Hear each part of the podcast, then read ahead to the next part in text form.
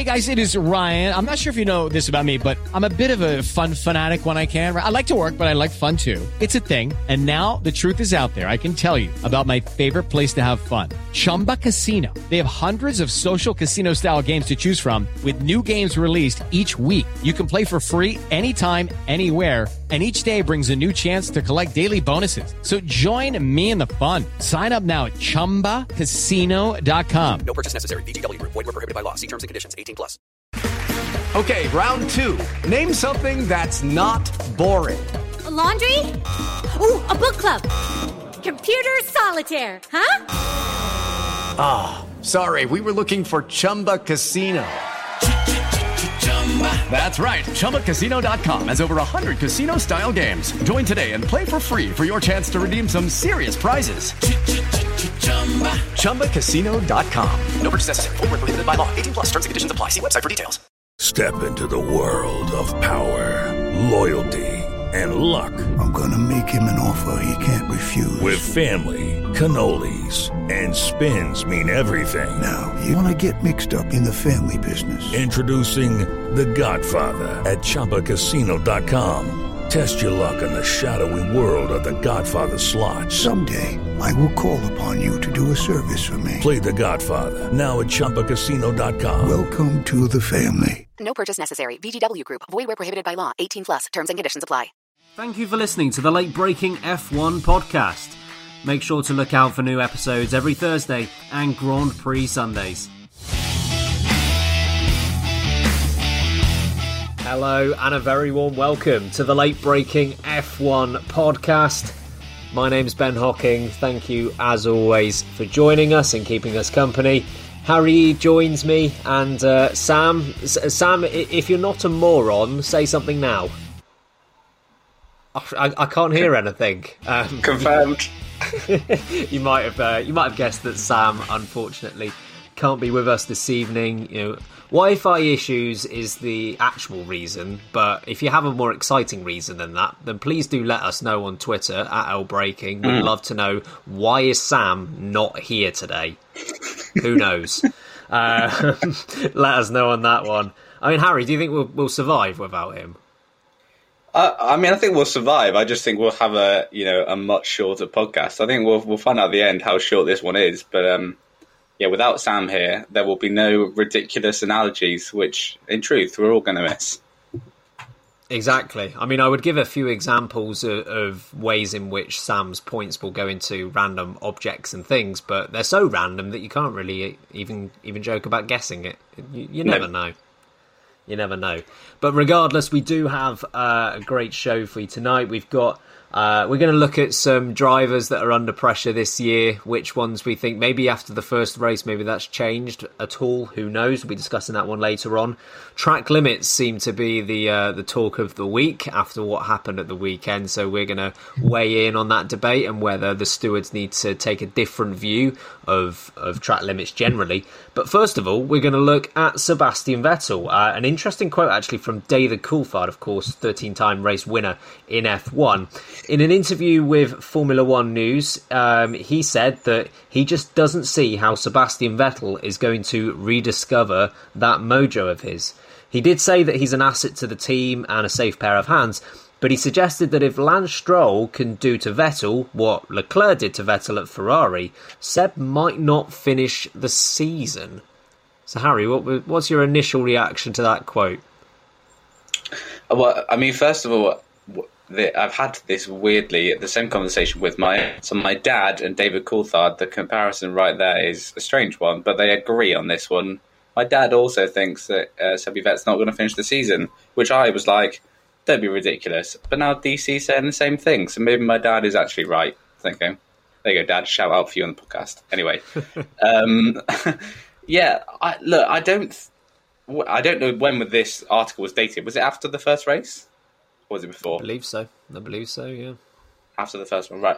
Um, look, it wasn't a fantastic race for Seb in Bahrain. I think we can all, all agree there. Um, I wouldn't want, you know, I think it's a bit too early to write him off in the sense that he's not going to rediscover that form. I think what's difficult is that uh, the Aston Martin, you know, isn't necessarily the same car it was last. I mean, it is the same car, but at the same uh, design around the rear end, shall we say? It's got the same issue as Mercedes in that the low rake cars, so to, so to speak, are um, struggling this year. So I think that's a factor in why Seb struggled. But I think it's it's uh, it's quite early on to write his chances off of rediscovering his mojo this year. I don't know.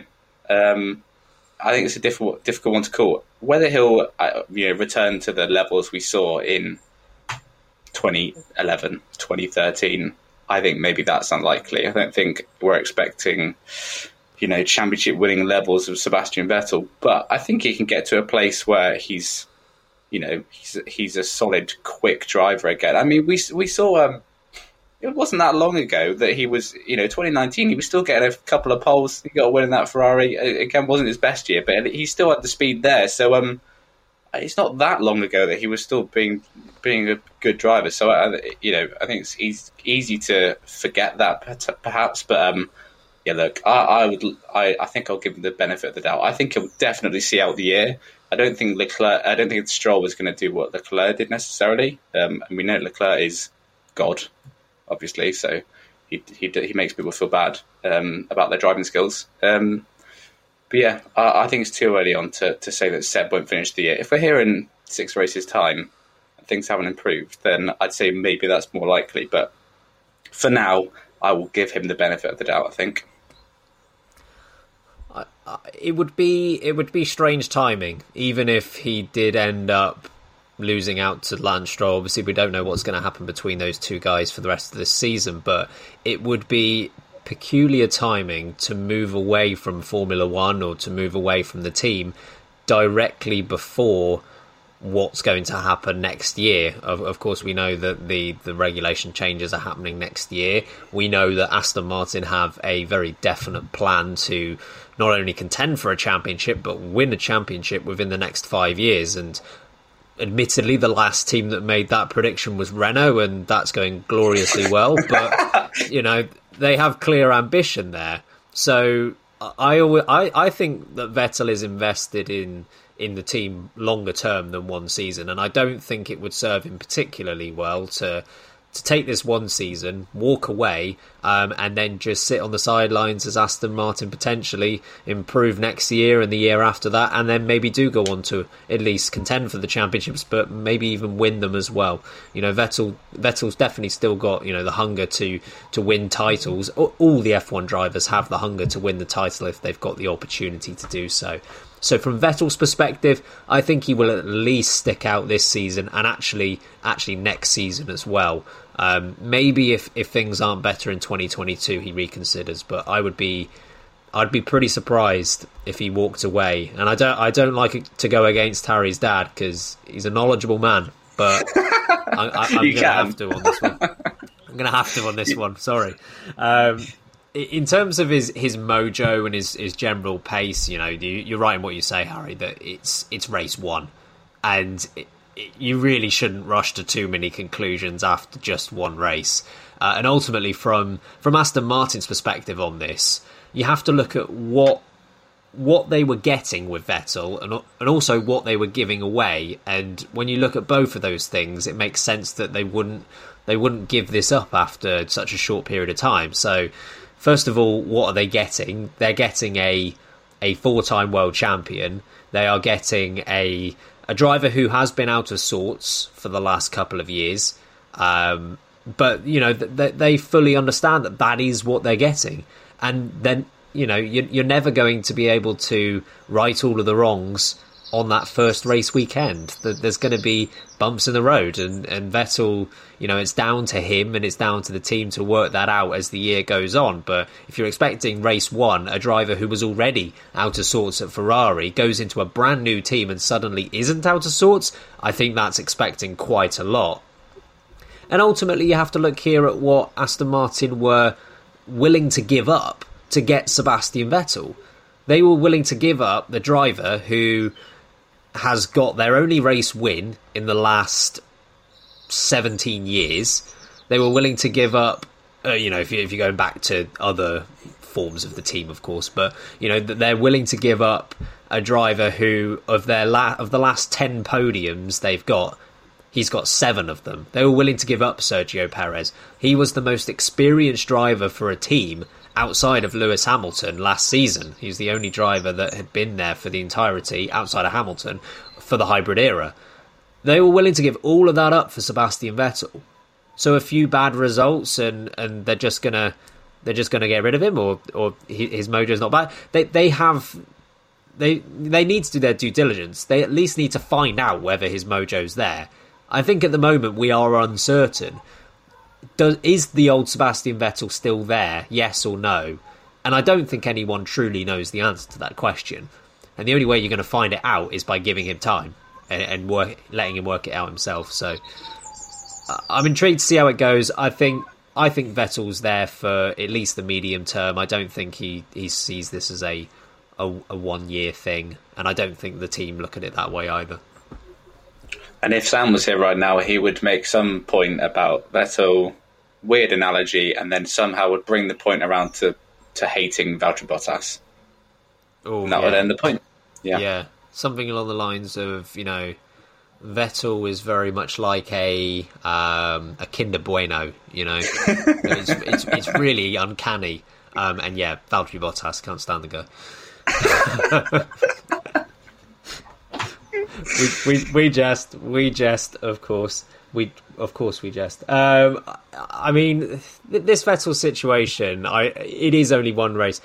Do you think just looking at his performance in bahrain alone and uh, we've already said that you can't draw too many conclusions from from that race do you think that that it was sort of set in qualifying? You know he was obviously starting right at the back in a car that he didn't have that many laps during testing. Do you think that it was pretty much a write off after qualifying? Um, I mean, it, it absolutely didn't help, did it? I mean, yeah, he, I mean, his start, he put himself back in kind of contention for the points with his start because by the end of lap one or two, he was up into 14th. And then he was on that really, uh, very Checo Perez strategy, I must, I must say, on the old one stop. Uh, maybe they just forgot who the driver was in the car. I don't know, but um, it it looked like it could pay off. He was he was potentially on course for for maybe tenth, maybe getting that last point spot. I don't know. Um, so look, it wasn't. I don't. It, without the incident with Ocon, I actually don't think it was turning into a. It wasn't an amazing race, but I don't think it was turning into a bad race for him. I think he'd done almost as much as he he potentially could could do in that car, considering the amount of time he's had in it amount of time he's had with the team. Um, yeah, uh, look, I don't, I don't think qualifying completely set his his uh, results for the weekend, but it absolutely didn't help him starting right at the back of the grid, and it was just unfortunate. I think that he caught those yellow flags, got the penalty, but um, yeah, again, I, I don't think we should judge too much from the qualifying pace because we know he can, we know he can qualify well. He's just got to have the car underneath him, so it's another case of just giving him a couple more races. Um, but yeah, he obviously won't want to start at the back of the grid too many times because it's not something he does. He's had to do very often, if we're being honest. Um, more so in recent times, but yeah, he's just obviously going to want to have better Saturday. I think better weekends in general because I think they had a problem in practice on Friday as well. So I just need to a clear a clear weekend will help massively. I think. Yeah, I think I think the the best thing for Vettel during the weekend was getting that 55 laps complete. You know, regardless of the result, that he was able to at least get some laps under his belt and get that experience. That you know, apart, I I think he might have done the fewest laps of, of any of the drivers in in preseason testing, which is never never something you want, but particularly when it's your, your driver that is new to the team, that makes it even worse. And yeah, I mean, like you say, they've been plagued by these by these issues really since the start of the season, and you know, I I, I think overall, yeah, you, you're right in what you say. It wasn't shaping up to be an awful race, even if he wasn't on course quite to get P10. He he was definitely on course to finish around that sort of Alfa Romeo P11, P, P12 or so. Um, of course, Esteban Ocon, who he collided with, was the next position after that. So, you know, he would have been in and around the points, even if he wasn't quite there. Um, and ultimately, I'm not, I'm not certain he was on a great strategy as well. I know, it was a it was a different strategy. I think ultimately what they had to do because it was pretty clear it was going to be a two stop race for all of the teams. You know, when Pirelli, the graphic comes up at the beginning of the race, and it's not always entirely accurate, but both of the recommended strategies were two stops, and I think ultimately they had they had the choice. They could either go for the one stop, or they could go for the three stop. They had to do one or the other just to be different. And I think the one stop before the race actually made more sense because, you know, starting at the back, it just makes more sense to to stop less. That's just how it generally works. But I think as the race unfolded, it actually appeared that the three stop was probably quicker than the one stop, as well as the two stop being quicker than the one stop. I'd, I'd been very interested to see what he would have been able to do if he was on that three stop. Actually, um, I mean, it's first. Um, first of all, to say, I mean that, that it's brilliant that we can discuss all three of those strategy options as Yes. being viable. Like 2012, where are you? Honestly, it, it's the dream to have a one stop, a two stop, and a three stop race all be viable, and you've got people, you've got drivers trying all of them. But I think overall, that one stop might not have actually helped him out there. Yeah, I think that's a fair point. And especially, uh, that's kind of where the clumsy collision came from, wasn't it? When he's defending from a car that's faster than him. Not Yeah. not to make an excuse for, for, for the for the crash, but um, if he's on a, on attack, does that collision happen? I'd say less likely, but anyway. Yeah, yeah. I mean, pros and cons to to both. I mean, well, we'll have to see what happens when he gets to Imola. Of course, it's a completely different circuit. Bahrain lends itself to overtaking much more than than Imola does. So, you know, if he finds himself in a similar position, I think a one stop might be much more effective there. But of course, Vettel will be hoping that he's not even in that position to begin with, and he can he can qualify higher up the grid.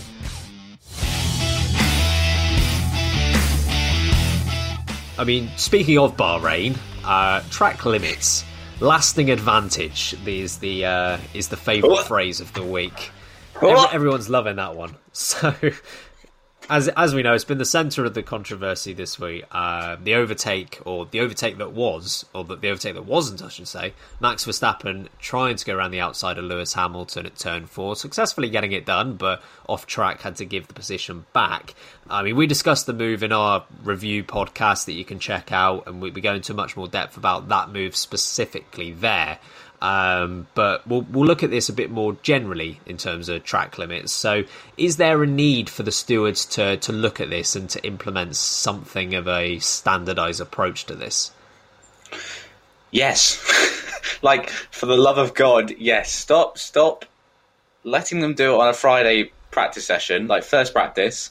Second practice, you implement the rules, same for quali. Then you get to the race and the rules are different again. It doesn't make any sense. It, I think what makes it worse is that if you're playing the F1 2020 game, their rules are more stringent, and that's, you know, not real. So, um, yeah, why why they can't develop that kind of system? Because you know, say it is like the F1 2020 game where you run right three times, do it three times, you get a three second penalty or five second penalty. Just make it black and white, uh, and make it clear that that is what happens because it, there's so much ambiguity around around around track limits in general, not just that turn four corner. We've seen it all all of last year. Um, it's all the Sky F1 team talk about in free practice, unfortunately, which is a shame. But um, yeah, there, there just there just needs to be c- clearer rules because it's it's we're ending up in these situations where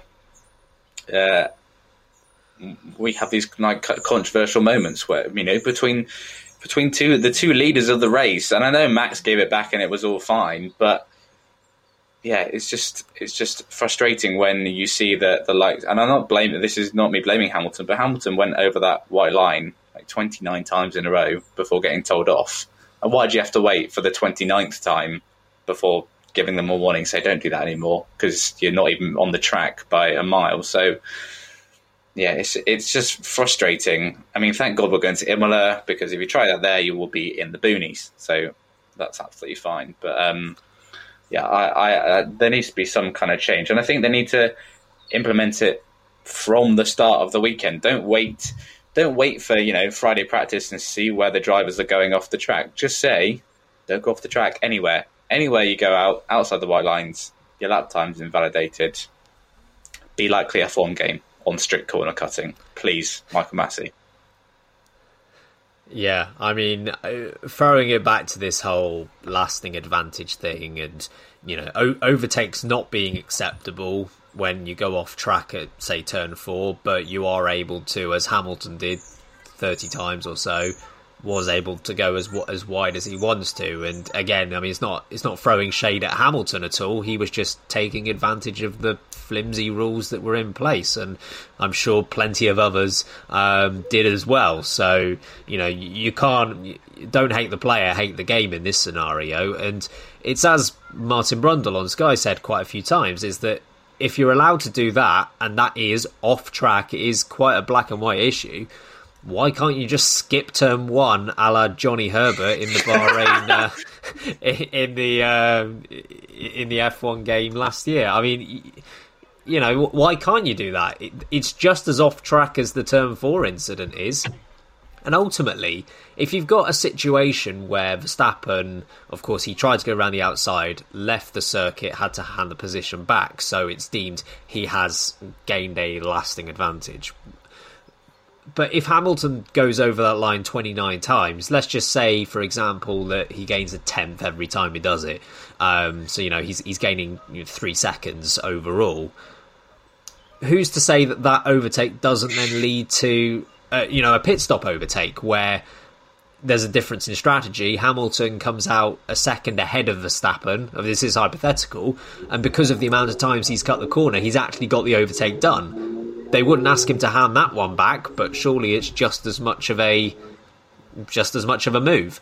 Um, you, you know, in terms of disincentivizing corner cutting, I mean, walls generally are pretty good at that. Um, you know, uh, failing that, gravel, gravel's fairly yeah. good at disincentivizing. Grass is still pretty useful. So I, I understand that that's not doable at all corners, and I, this is a debate that we've had not only at Bahrain as well. Bahrain's not the worst one. COTA probably takes that trophy um, in terms of ability to cut the corners, but you know you, you have to find a way to artificially dis- disincentivize them when those physical properties like grass and gravel and walls aren't there.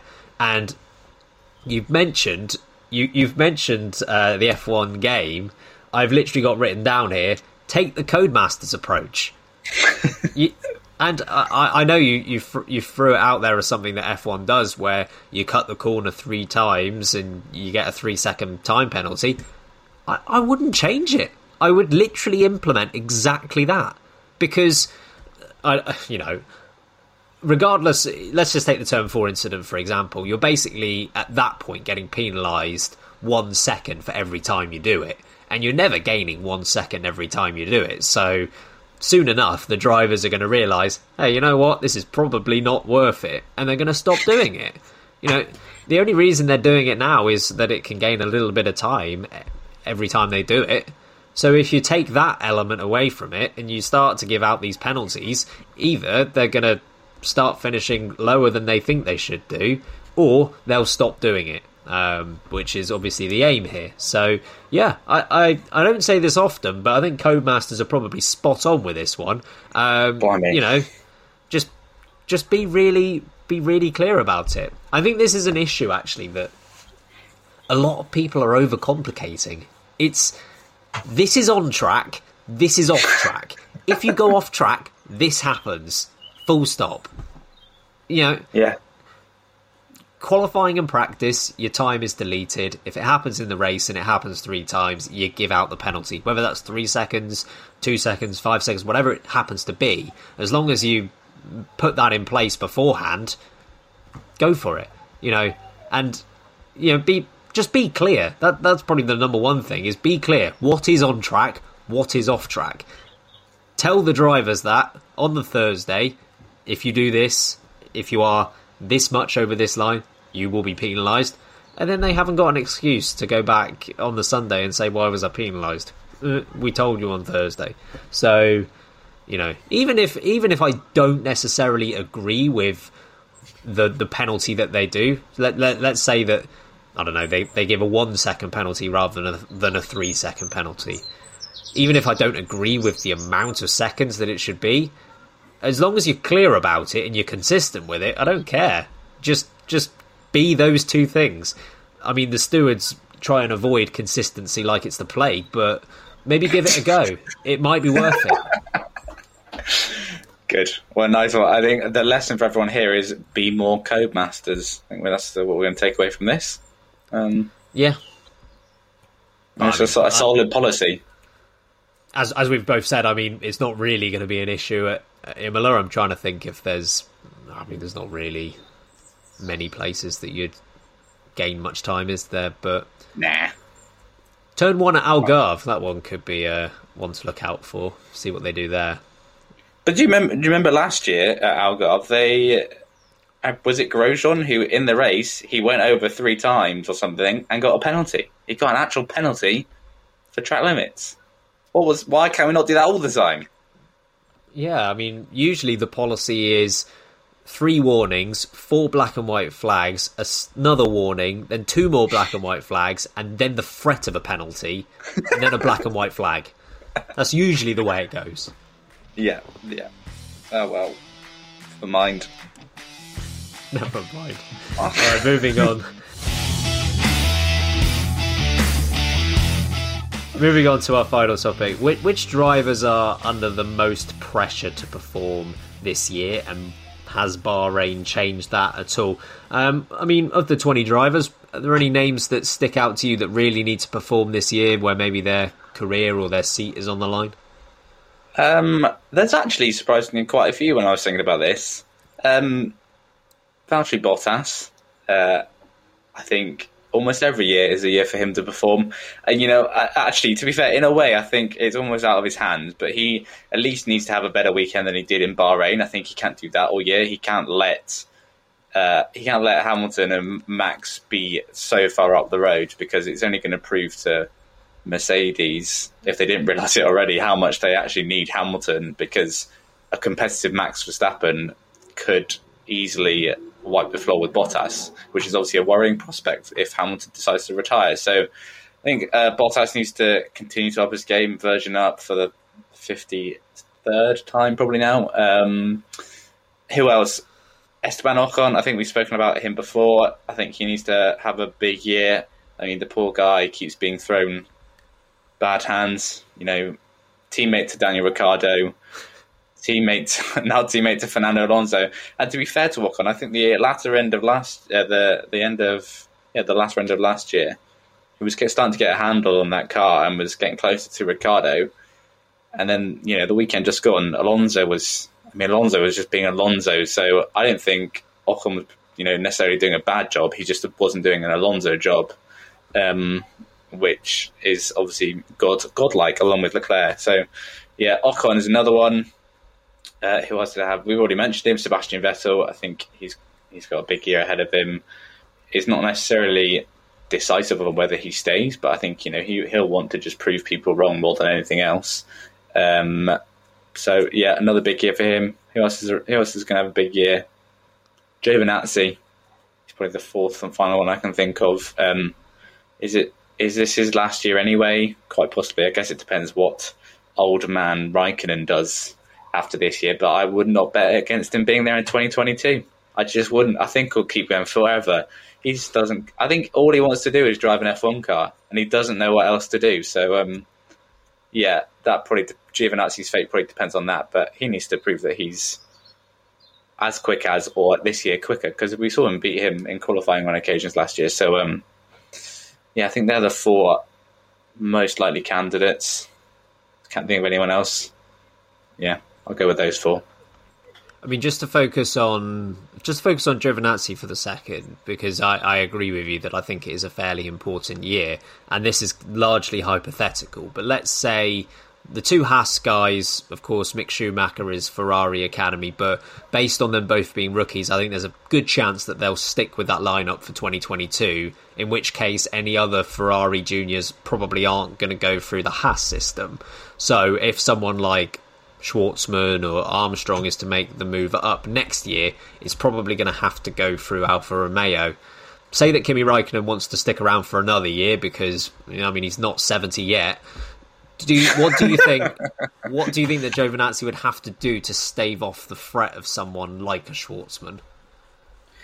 Yeah, I mean, this is kind of my point I, about whether it's actually in Giovinazzi's hand. Is he just there? I don't know. Maybe I was, we were surprised that Giovinazzi stayed on last year. They could have put Ilott in the car. They could have put Shwartzman. Um, yeah, so maybe they do do see something in him, but I, I think he'd have to he'd have to consistently start beating Kimi. Um, he's got got no other option um, because you know they're not going. I don't see them getting rid of Kimi to be honest. Because if they bring in a say they bring in a rookie, they're going to want probably going to want Kimi there as a as an old pair of hands whilst they're training up their rookie. So um, yeah, I just think Giovinazzi's got to be slightly more consistent because I, I, think he he has shown some real brilliant speed. He's just got a tendency to throw it off the road on, on occasions, and he likes to throw it off the road in quite big ways, which I admire. You know, can't can't uh, can't fault the guy for having big crashes, but um, yeah, I think he just needs to iron iron that out because you know if if he can up that consistency, then he could be a semi decent midfield driver. But um, yeah, I think that's that's his real issue. So uh, I didn't see where I can't remember where he finished. Did he finish in front of Raikkonen or not? Did they even finish the race? Twelfth, he was in the end. Eleventh, where was twelfth. Ah, eleventh, twelfth. Well, there you go. They're about the same. So yeah, some better results, more consistent results for Giovinazzi, I think. Yeah, I, I think it is about unlocking that consistency. I don't think he's done it yet, and whether he can do it at all is still a little bit of a question mark he had a pretty good qualifying uh, at the weekend. He um, he did quite a bit better than Raikkonen and did in qualifying. Led Raikkonen early on in the Bahrain Grand Prix, um, and we, you know, the, the Alfa Romeos didn't get that much in terms of camera time. But one of the things we did hear from the Alfa Romeos was Raikkonen being directly behind Giovinazzi, asking, "Can he move out of the way?" So it does kind of point to that consistency of he got it done in qualifying, and generally speaking, he does in at least against Kimi do a reasonable job in qualifying. But then it's that in that race scenario where he hasn't quite got it nailed down yet, and you know if if he finds himself in a situation where his teammate is asking to for him to let him by, if that happens too many times, then that's telling Alfa Romeo something, um, and it's not something that's good for him and his future prospects. Um, you know, I, I, I do think he's, I, I, I do think he's a solid driver. I, I, I agree with you. He does seem to throw it away in spectacular ways occasionally, and the good news is I do think he needs to beat Kimi Raikkonen this year, and he might have the opportunity to do so. Not necessarily as a as any slander towards Kimi, but just because last year the car was, you know, the Alfa car was poor last year to the point where no one driver could really beat the other one. Um, it's a bit it's a bit like the George Russell at Williams scenario where you know he's obviously a brilliant driver, shows it as much as he can, but when the points when you look at the points at the end of the year, it doesn't really show much. And I think it was very much that same situation with Alfa Romeo last year. Whereas this year, it does appear as if that car might have a bit more about it. And I think they will score more points than they did last year, which might give Giovinazzi the, bit, the it might give him the ability to to go and out there and, and win in terms of points and win with some conviction. It'll be interesting to see on that one. I mean, on uh, another name you picked up on was was Valtteri Bottas and I agree with you that it's a big year. I still think that he is absolutely at the mercy of Lewis Hamilton, and you know, yeah. the, the situation is if if Hamilton commits to Mercedes long term, Bottas's stock value goes down massively because they'll have the stability of Hamilton there for years to the point where they could promote a George Russell. But as long as Hamilton's future is unclear, Bottas's value remains quite high because you don't want to be in the position where both go at the same time, or you, you let Bottas go and Hamilton chooses to go on his own volition, and you're sat there going into the new season with two rookie or two new drivers to Mercedes. They are going to want to avoid that as much as they possibly can. So as as long as Hamilton doesn't sign a three year deal, Bottas's position is all right, but of course that's not his decision. He's just got to rely on Hamilton for that. I think he's not actually helped though overall Bottas by his old team Williams because George Russell being in the Williams, whilst he's getting F1 experience, he's not getting a right lot of F1 experience because he's so often at the back not fighting anyone. And you can you can do one year of that, you can do two years of that. We're now in our third year where that's the case for George Russell now. Um, and he's just not being thrown into these race situations that the midfield drivers are in constantly. And there were signs last year that the, the Williams might be getting a bit closer. You know, 2019 was a horrible year. 2020, they didn't score any points, but arguably they were a little bit closer. But this season, it still doesn't look as if they're, they're making that progress yet. And at some point, Mercedes are going to say, we need him to be in positions, we need him to be in situations. We can't just have him tailing around at the back, doing everything he can in the car, but just completely hamstrung by the machinery that's that's available to him they're going to have to relent at some point. You know, when that point is, I don't know. So I don't think Bottas is actually helped by that. If you're to compare it to, say, the AlphaTauri team or the Toro Rosso team as it was, Red Bull, they don't choose to do this quite a lot, but they have the option to be patient with their drivers. You know, they can keep people in Toro Rosso and Alpha Tauri for a couple of years and know that they're going to be in a midfield scrap and they're going to finish seventh in the championship and they're going to be open. You know, Toro Rosso are never, or AlphaTauri are never in an awful situation where where Williams are. So I don't think Bottas is helped by that at all. And as for Ocon, I mean, he's probably he's probably going to I don't know. Alonso will retire at the end of this year, and Hamilton will probably join him at Alpine. That's that's how bad the guy's luck is. I mean, Perez, Ricciardo, and then Alonso. You got a feel for the guy somewhat. Poor lad. I mean, he, the way he showed up. I mean, we're going quite a few years back here now, but when he showed up at Manor, and Wehrlein was fairly well respected at the time, and still is now, but Ocon did such a good job coming in against Wehrlein, and this guy is maybe the next big thing, and then it just doesn't happen for him, and then it's just a bad teammate roulette. Like, it's horrible for him. Uh, they'll probably get like Alain Prost out of retirement to go against him. It'll just Pro- hey, I, I, would love to see Alain Prost in F1 again. That's uh... he was. Um, I think we were both there at Silverstone 2014, and he drove a Red Bull around, and he yes. absolutely caned it. He absolutely smashed it. that was so great. That was so great.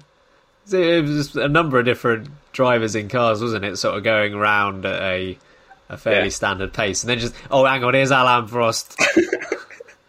Fantastic. Here he comes, the professor.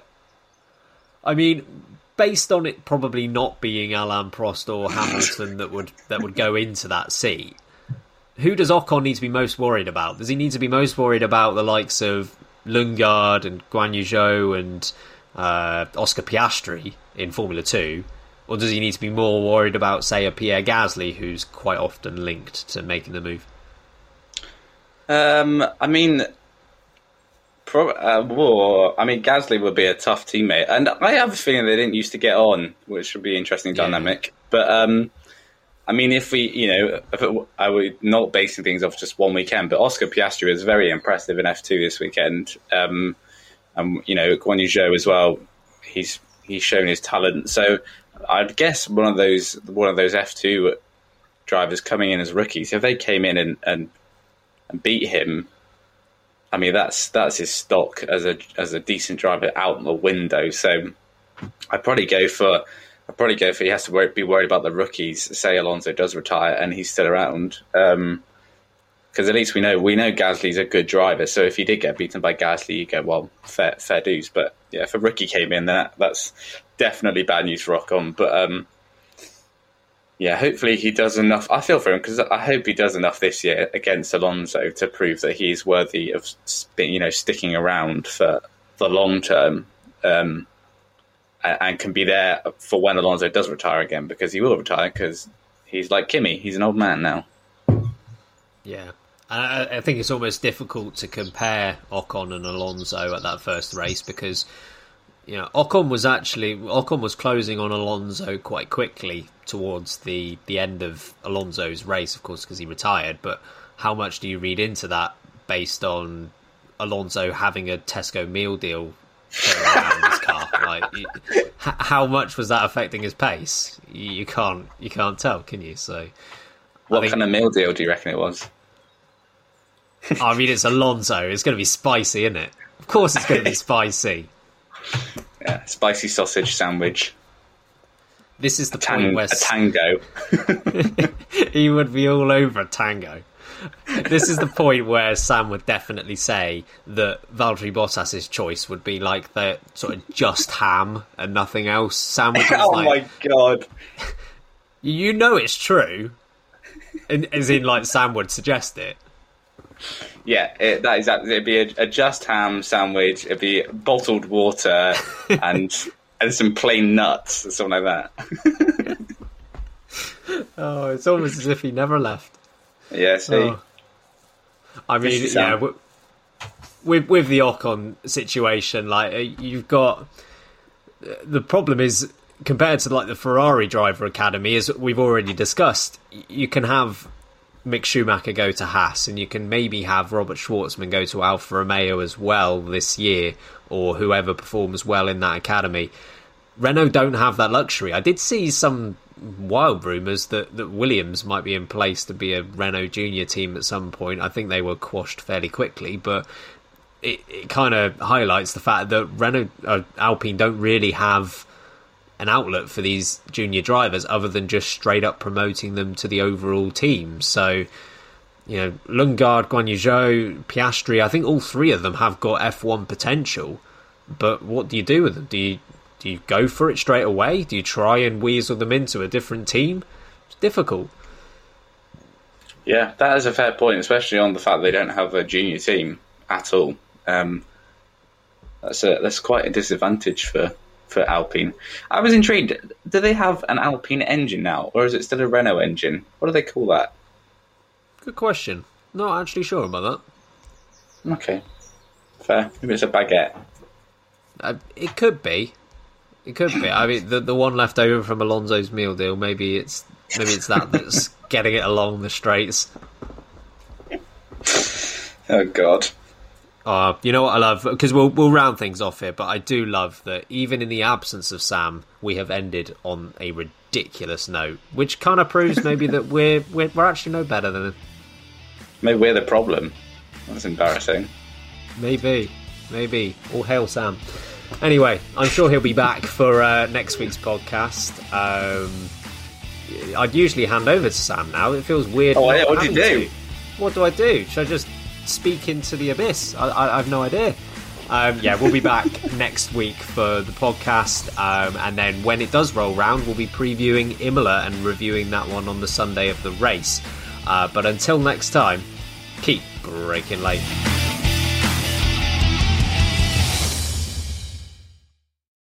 Sports Social Podcast Network.